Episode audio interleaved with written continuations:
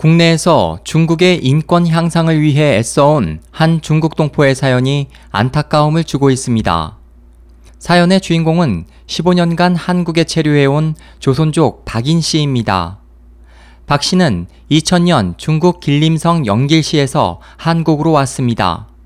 평범한 직장인이자 파룬궁 수련자이기도 했던 그는 국내에서 생업 활동과 더불어 자신의 수련 활동에 적극 참여했습니다. 파룬궁은 1992년 중국에서 리흥추 선생이 전수한 심신수련법으로 도독심을 함양하고 신체가 건강해지는 공법의 특성 때문에 당시 중국에서 많은 호응을 받았고 그로 인해 수많은 사람들이 수련에 들어섰습니다.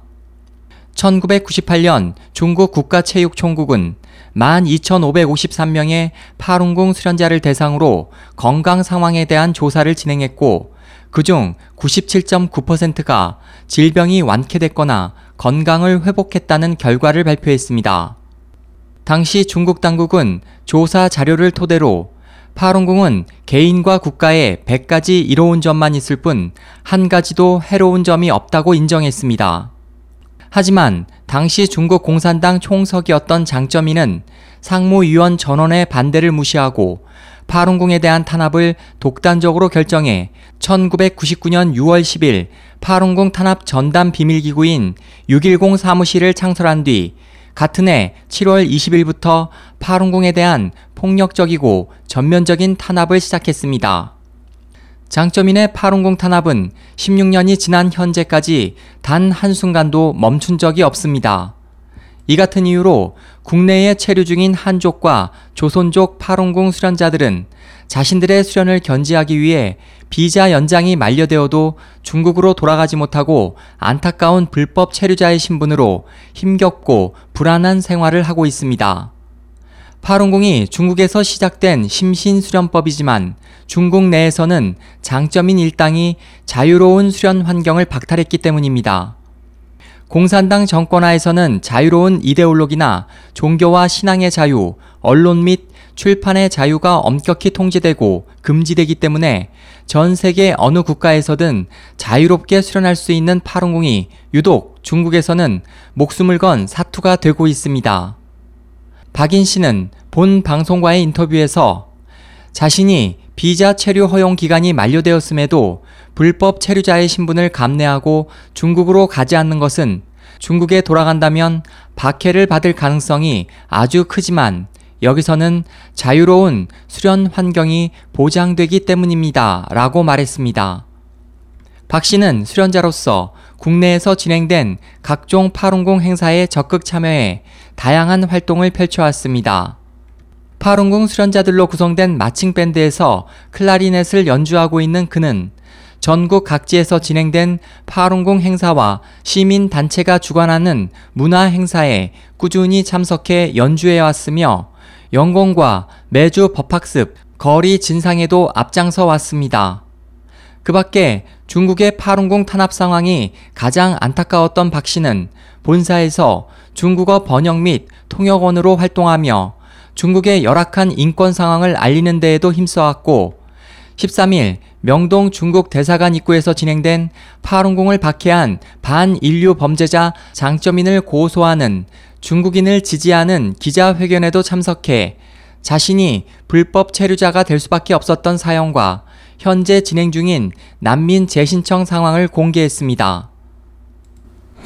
2000년 저는 이런 백색 공포를 탈출하여 한국에 입국했습니다. 이곳에서 저는 신앙 자유의 기본 인권을 누릴 수 있었고 자유롭게 파룬궁 수련을 했습니다. 한국에 온 후 저는 다시는 중국 대륙에 돌아가지 않았고 비자 만기로 현재 합법적인 체류 신분이 없습니다.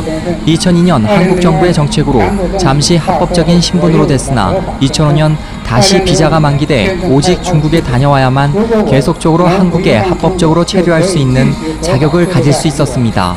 아시다시피 현재까지 파룬궁에 대한 박해가 지속되고 있습니다. 그 당시 저는 중국에 다녀오는 것을 포기하고 계속하여 한국에 남을 수밖에 없었습니다.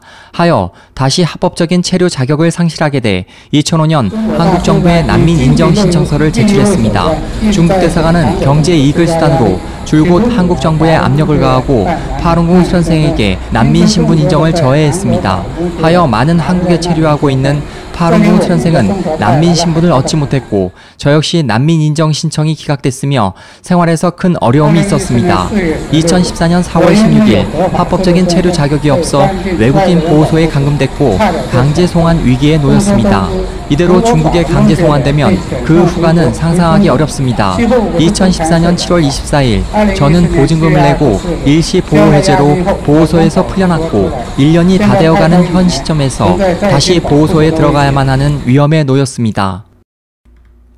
박 씨는 2005년 체류 기간 만료에 앞서 국내에 있는 중국 국적의 다른 파룬궁 수련자들과 함께 법무부에 난민 신청을 요청했지만 기각됐고 그 후 이의 신청과 행정소송에서도 난민 자격 불허를 받아 어쩔 수 없이 불법 체류자가 됐습니다.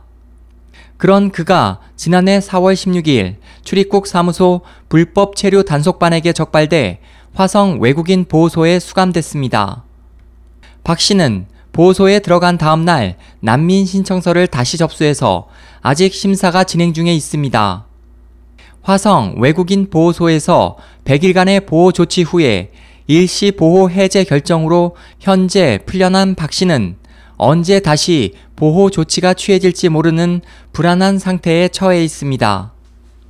중국에서는 현재까지도 파룬궁 수련자에 대한 탄압이 계속되고 있기 때문에 중국으로 송환될 경우 박해를 받을 개연성이 아주 높은 것이 현실입니다.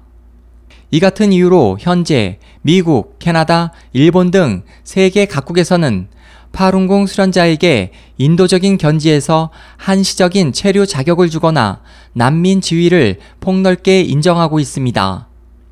우리 정부도 이 같은 세계 각국의 추세에 발맞추어 중국에서 탄압이 끝날 때까지 박 씨가 국내에 합법적으로 체류할 수 있도록 인도적인 견지에서 체류 자격을 부여하거나 난민 신청을 받아들일 것을 기대해 봅니다.